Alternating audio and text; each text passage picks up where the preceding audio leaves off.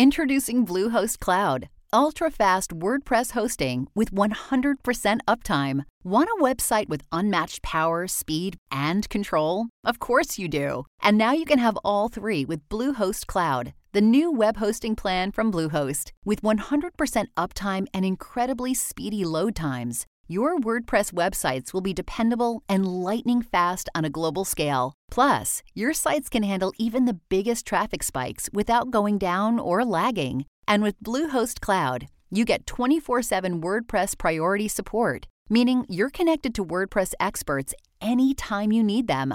Not to mention, you automatically get daily backups and world class security. So, what are you waiting for? Get Bluehost Cloud today by visiting Bluehost.com. That's Bluehost.com.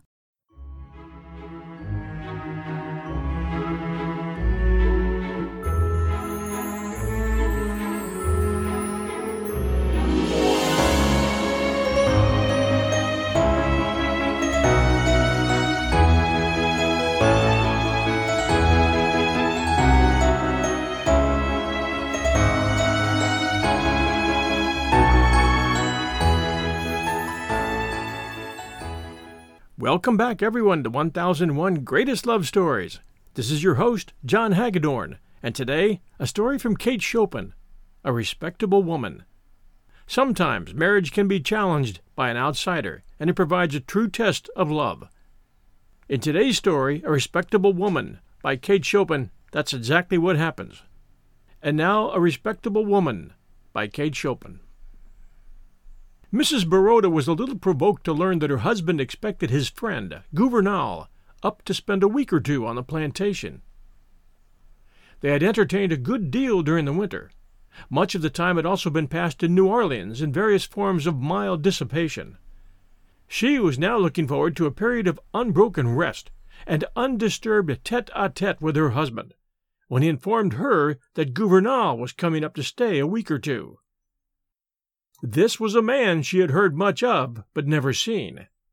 He had been her husband's college friend, was now a journalist, and in no sense a society man or a man about town, which were, perhaps, some of the reasons she had never met him. But she had unconsciously formed an image of him in her mind. She pictured him tall, slim, cynical, with eyeglasses, and his hands in his pockets, and she did not like him. Gouvernail was slim enough, but he wasn't very tall nor very cynical. Neither did he wear eyeglasses, nor carry his hands in his pockets, and she rather liked him when he first presented himself. But why she liked him, she could not explain satisfactorily to herself when she partly attempted to do so. She could discover in him none of those brilliant and promising traits which Gaston, her husband, had often assured her that he possessed. On the contrary, he sat rather mute and receptive before her chatty eagerness to make him feel at home, and in face of Gaston's frank and wordy hospitality. His manner was as courteous toward her as the most exacting woman could require, but he made no direct appeal to her approval or even esteem. Once settled at the plantation, he seemed to like to sit upon the wide portico in the shade of one of the big Corinthian pillars, smoking his cigar lazily and listening attentively to Gaston's experience as a sugar planter. This is what I call living, he would utter with deep satisfaction, as the air that swept across the sugar field caressed him with its warm and scented velvety touch. It pleased him also to get on familiar terms with the big dogs that came about him, rubbing themselves sociably against his legs. He did not care to fish, and displayed no eagerness to go out and kill grosbecs when Gaston proposed doing so. Gouvernail's personality puzzled Mrs. Baroda, but she liked him. Indeed, he was a lovable, inoffensive fellow. After a few days, when she could understand him no better than at first, she gave over being puzzled and remained piqued. In this mood, she left her husband and her guest, for the most part, alone together, then finding that Gouvernail took no matter of exception to her action, she imposed her society upon him, accompanying him in his idle strolls to the mill and walks along the batture. She persistently sought to penetrate the reserve in which he had unconsciously enveloped himself. When is he going? your friend, she one day asked her husband. For my part, he tires me frightfully. Ah, not for a week yet, dear. I can't understand. He gives you no trouble. No. I should like him better if he did, if he were more like the others, and I had to plan somewhat for his comfort and enjoyment. Gaston took his wife's pretty face between his hands and looked tenderly and laughingly into her troubled eyes. They were making a bit of toilet sociably together in Mrs. Baroda's dressing room.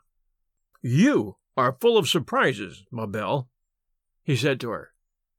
Even I can never count upon how you are going to act under given conditions. He kissed her and turned to fasten his cravat before the mirror. Here you are, he went on, taking poor Gouvernail seriously and making a commotion over him, the last thing he would desire or expect. Commotion? she hotly resented. Nonsense! How can you say such a thing? Commotion indeed! But, you know, you said he was clever. And so he is. But the poor fellow is run down by overwork right now. That's why I asked him here to take a rest. You used to say he was a man of ideas, she retorted, unconciliated. I expected him to be interesting, at least. I'm going to the city in the morning to have my spring gowns fitted. Let me know when Mr. Gouvernail is gone. I shall be at my Aunt Octavie's.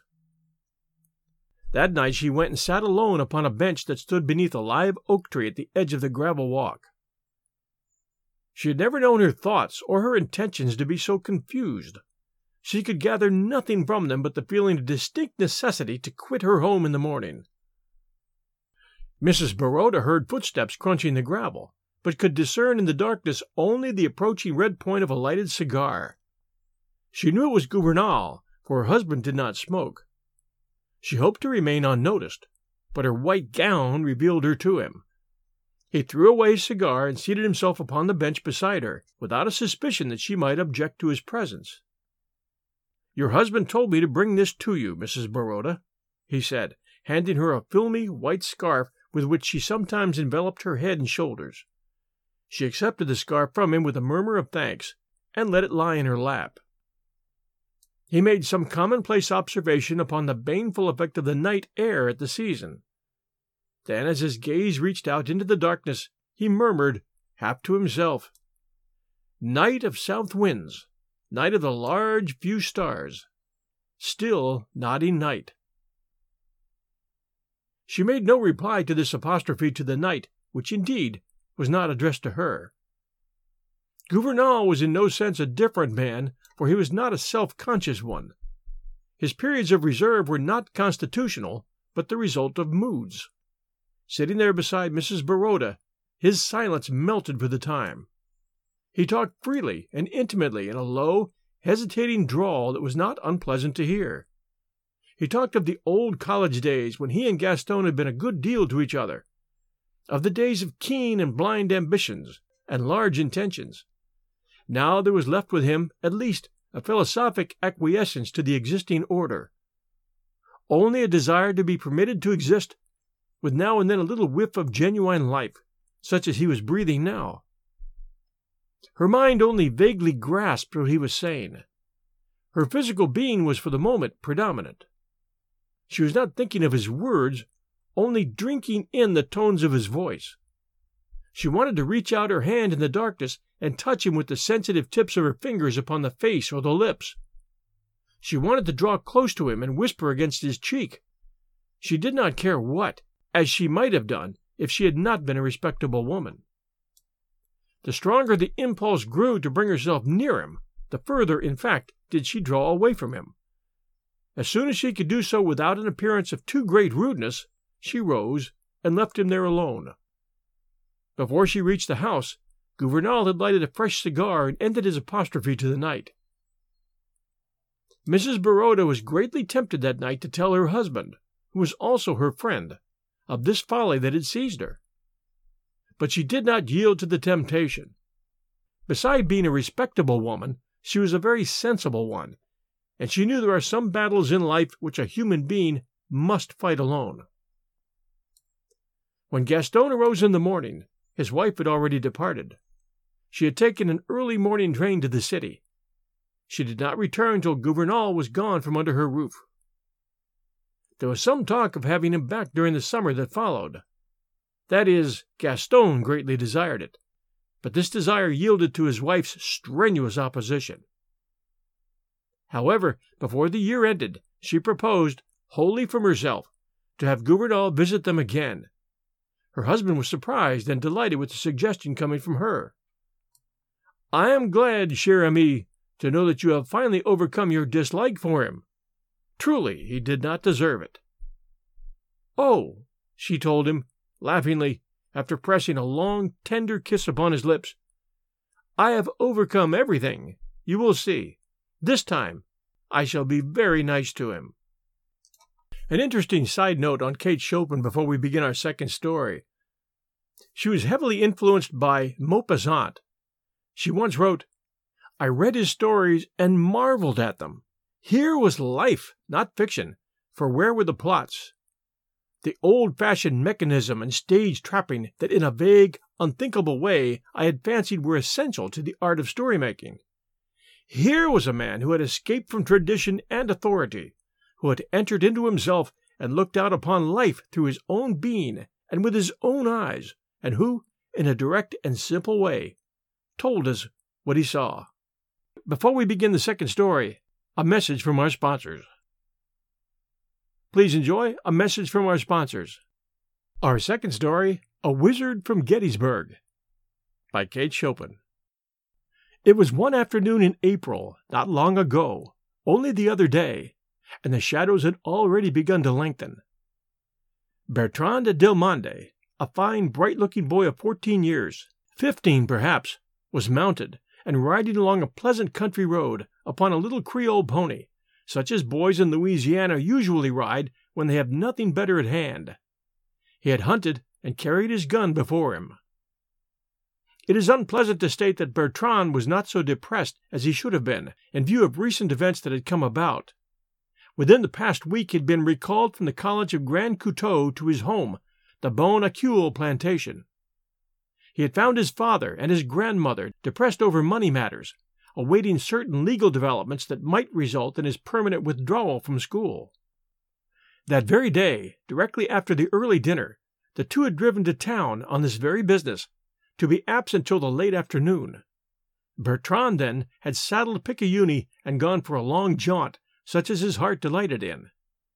He was returning now, and had approached the beginning of the great tangled Cherokee hedge that marked the boundary line of Bon Accueil, and that twinkled with multiple white roses. The pony started suddenly and violently at something there at the turn of the road, and just under the hedge it looked like a bundle of rags at first, but it was a tramp seated upon a broad, flat stone. Bertrand had no maudlin consideration for tramps as a species.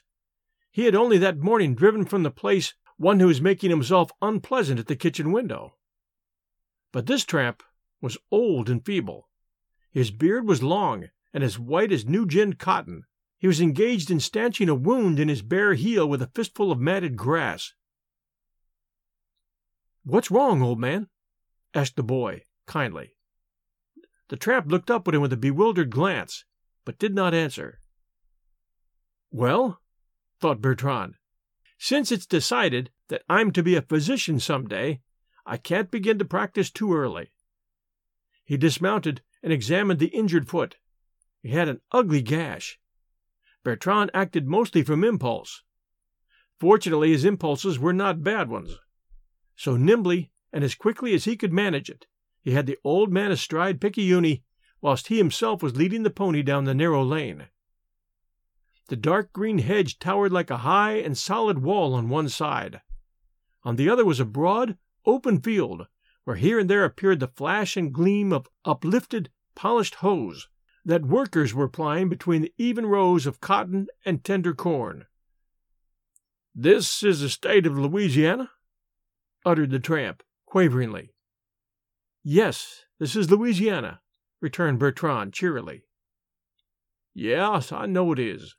I've been in all of them since Gettysburg. Sometimes it was too hot, sometimes it was too cold, and with that bullet in my head. You don't remember? No, you don't remember Gettysburg. Well, no, not vividly, laughed Bertrand. Is it a hospital? It isn't a factory, is it? The man questioned. Where are we going? Why, no, it's the Delmandé plantation, Bon Accueil, and here we are. Wait, I'll open the gate. This singular group entered the yard from the rear, and not far from the house. A big black woman, who sat just without a cabin door, picking a pile of rusty looking moss, called out at the sight of them. What's that you bringin' in dis yard, boy? Top dat hoss? She received no reply. Bertrand, indeed, took no notice of her inquiry. For a boy what goes to school like you does, where's your sense? she went on, with a fine show of indignation, then muttering to herself, Ma'am Bertrand and Marse St. Ange ain't going to stand that. I knows they ain't. If he ain't done sat him on the gallery, plump down on his pa's rocking chair. Which the boy had done, seated the tramp in a pleasant corner of the veranda while he went in search of bandages for his wound. The servant showed high disapproval. The housemaid following Bertrand into his grandmother's room, whither he had carried his investigations. What you tearing your grandma's closet to pieces with that way, boy? she complained in her high soprano. I'm looking for bandages. Then why you don't ask for bandages and left your grandma's closet alone? You want to listen to me. You going to get shed of that tramp setting next to the dining room when De silver goes missing. Tain't you that going to get the blame. It's me. The silver? Nonsense. Cindy, the man's wounded. And can't you see he's out of his head? No more out of his head than I is.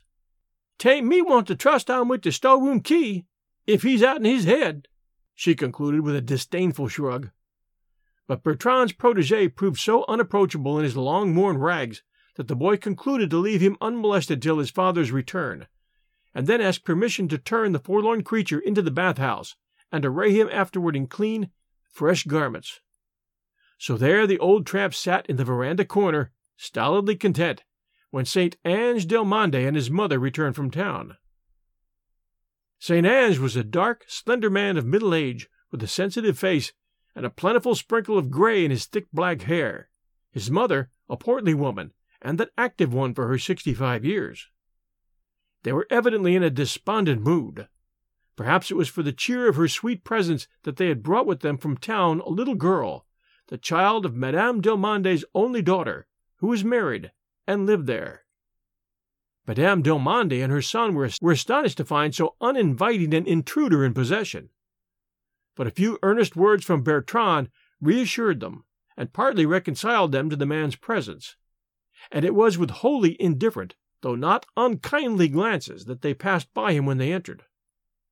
On any large plantation there are always nooks and corners where, for a night or more, even such a man as this tramp may be tolerated and given shelter. When Bertrand went to bed that night, he lay long awake thinking of the man and of what he had heard from his lips in the hushed starlight. The boy had heard of the awfulness of Gettysburg, till it was like something he could feel and quiver at. On that field of battle, this man had received a new and tragic birth, for all his existence that went before was a blank to him. There, in the black desolation of war, he was born again, without friends or kindred, without even a name he could know was his own. Then he had gone forth a wanderer, living more than half the time in hospitals, toiling when he could, starving when he had to. Strangely enough, he had addressed Bertrand as St. Ange, not once, but every time he had spoken to him. The boy wondered at this. Was it because he had heard Madame Delmandé address her son by that name? and fancied it. So this nameless wanderer had drifted far down to the plantation of Bon Accueil, and at last found a human hand stretched out to him in kindness. When the family assembled at breakfast on the following morning, the tramp was already settled in the chair, and in the corner which Bertrand's indulgence had made familiar to him. If he had turned partly around, he would have faced the flower garden, with its gravelled walks and trim parterres, where a tangle of color and perfume were holding high revelry this April morning. But he liked better to gaze into the backyard, where there was always movement, men and women coming and going, bearing implements of work, little negroes in scanty garments, darting here and there, and kicking up the dust in their exuberance. Madame Delmandé could just catch a glimpse of him through the long window that opened to the floor, and near which he sat.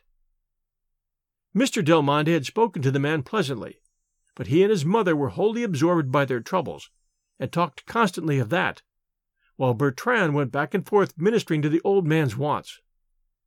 The boy knew that the servants would have done the office with ill grace, and he chose to be cupbearer himself to the unfortunate creature for whose presence he alone was responsible. Once, when Bertrand went out to him with a second cup of coffee, steaming and fragrant, the old man whispered, What are they saying in there? pointing over his shoulder to the dining room.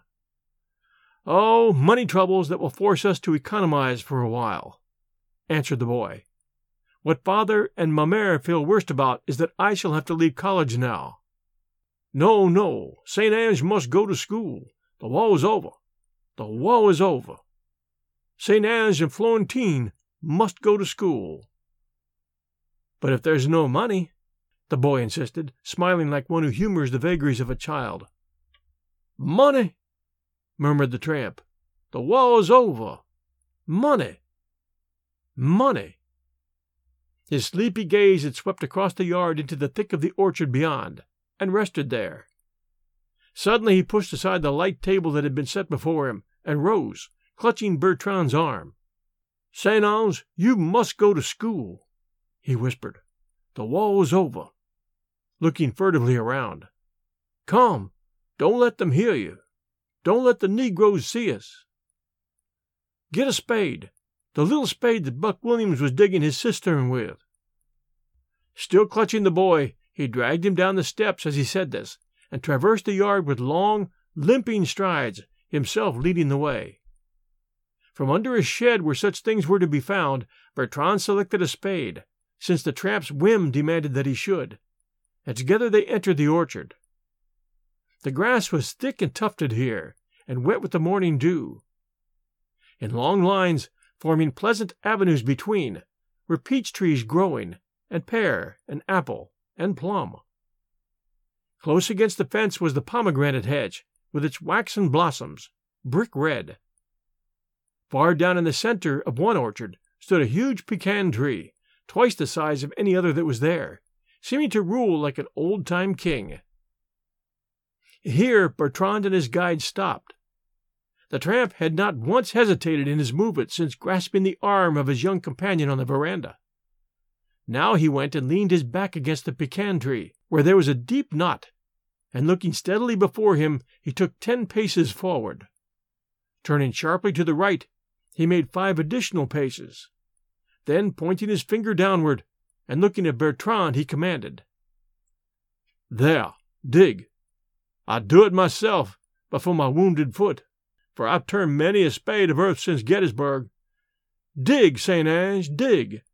The war is over. You must go to school. Is there a boy of fifteen under the sun who would not have dug, even knowing he was following the insane dictates of a demented man? Bertrand entered with all the zest of his years and his spirit into the curious adventure, and he dug and dug throwing great spadefuls of the rich, fragrant earth from side to side. The tramp, with body bent and fingers like claws clasping his bony knees, stood watching with eager eyes that never unfastened their steady gaze from the boy's rhythmic motions. That's it, he muttered at intervals. Dig! Dig, boy! The war's over. You must go to school, St. Ange. Deep down in the earth, too deep for any ordinary turning of the soil with spade or plow to have reached it, was a box. It was of tin, apparently, something larger than a cigar box, and bound round and round with twine, rotted now and eaten away in places. The tramp showed no surprise at seeing it there. He simply knelt upon the ground and lifted it from its long resting place. Bertrand had let the spade fall from his hands, and was quivering with the awe of the thing he saw. Who could this wizard be that had come to him in the guise of a tramp, that walked in cabalistic paces upon his own father's ground, and pointed his finger like a divining rod to the spot where boxes, maybe treasures, lay, It was like a page from a wonder book. And walking behind this white haired old man, who was again leading the way, something of a childish superstition crept back into Bertrand's heart. It was the same feeling with which he had often sat, long ago, in the weird firelight of some Negro's cabin, listening to tales of witches who came in the night to work uncanny spells at their will. Madame Delmandé had never abandoned the custom of washing her own silver and dainty china. She sat, when the breakfast was over, with a pail of warm suds before her that Cindy had brought to her, with an abundance of soft linen cloths.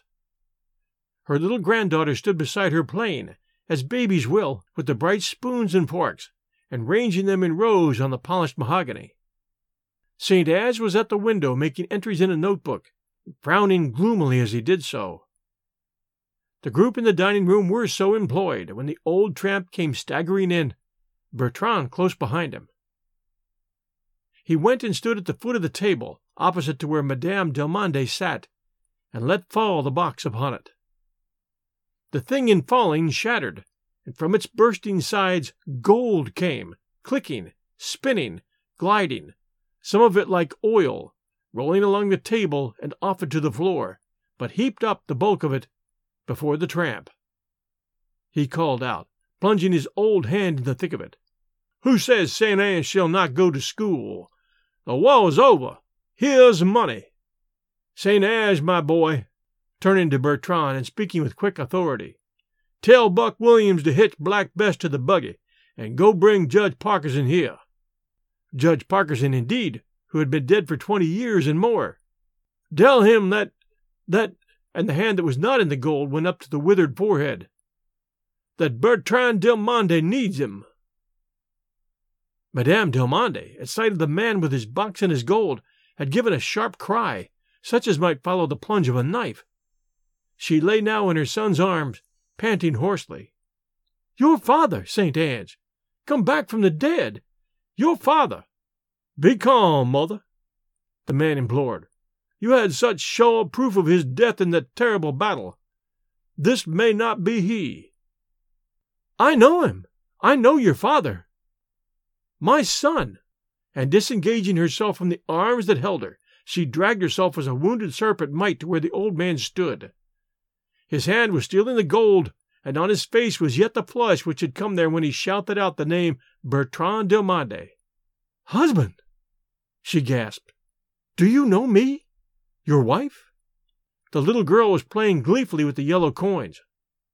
Bertrand stood, pulseless almost, like a young Actaeon cut in marble. When the old man had looked long into the woman's imploring face, he made a courtly bow. Madam, he said, an old soldier, wounded on the field of Gettysburg, craves for himself and his two little children your kind hospitality. Thanks for joining us for A Wizard from Gettysburg by Kate Chopin. We hope you enjoyed this show, and if you did, please do send us a review for 1001 Greatest Love Stories. We would appreciate that very much. We do our best at 1001 Greatest Love Stories to bring you stories from some of the great female authors, as well as male authors, who have given us great classic stories in years past. If you've been thinking about supporting 1001 Stories Network, please check us out at patreon.com. That's P A T R E O N dot com forward slash 1001 Stories Network. And that's where our most faithful supporters go to pledge anywhere from a dollar to five dollars a month to keep our show going forward. I know there are demands from every direction to help support and finance things these days, but I think supporting classic literature in the style that we bring it is definitely worth supporting and we ask you for yours.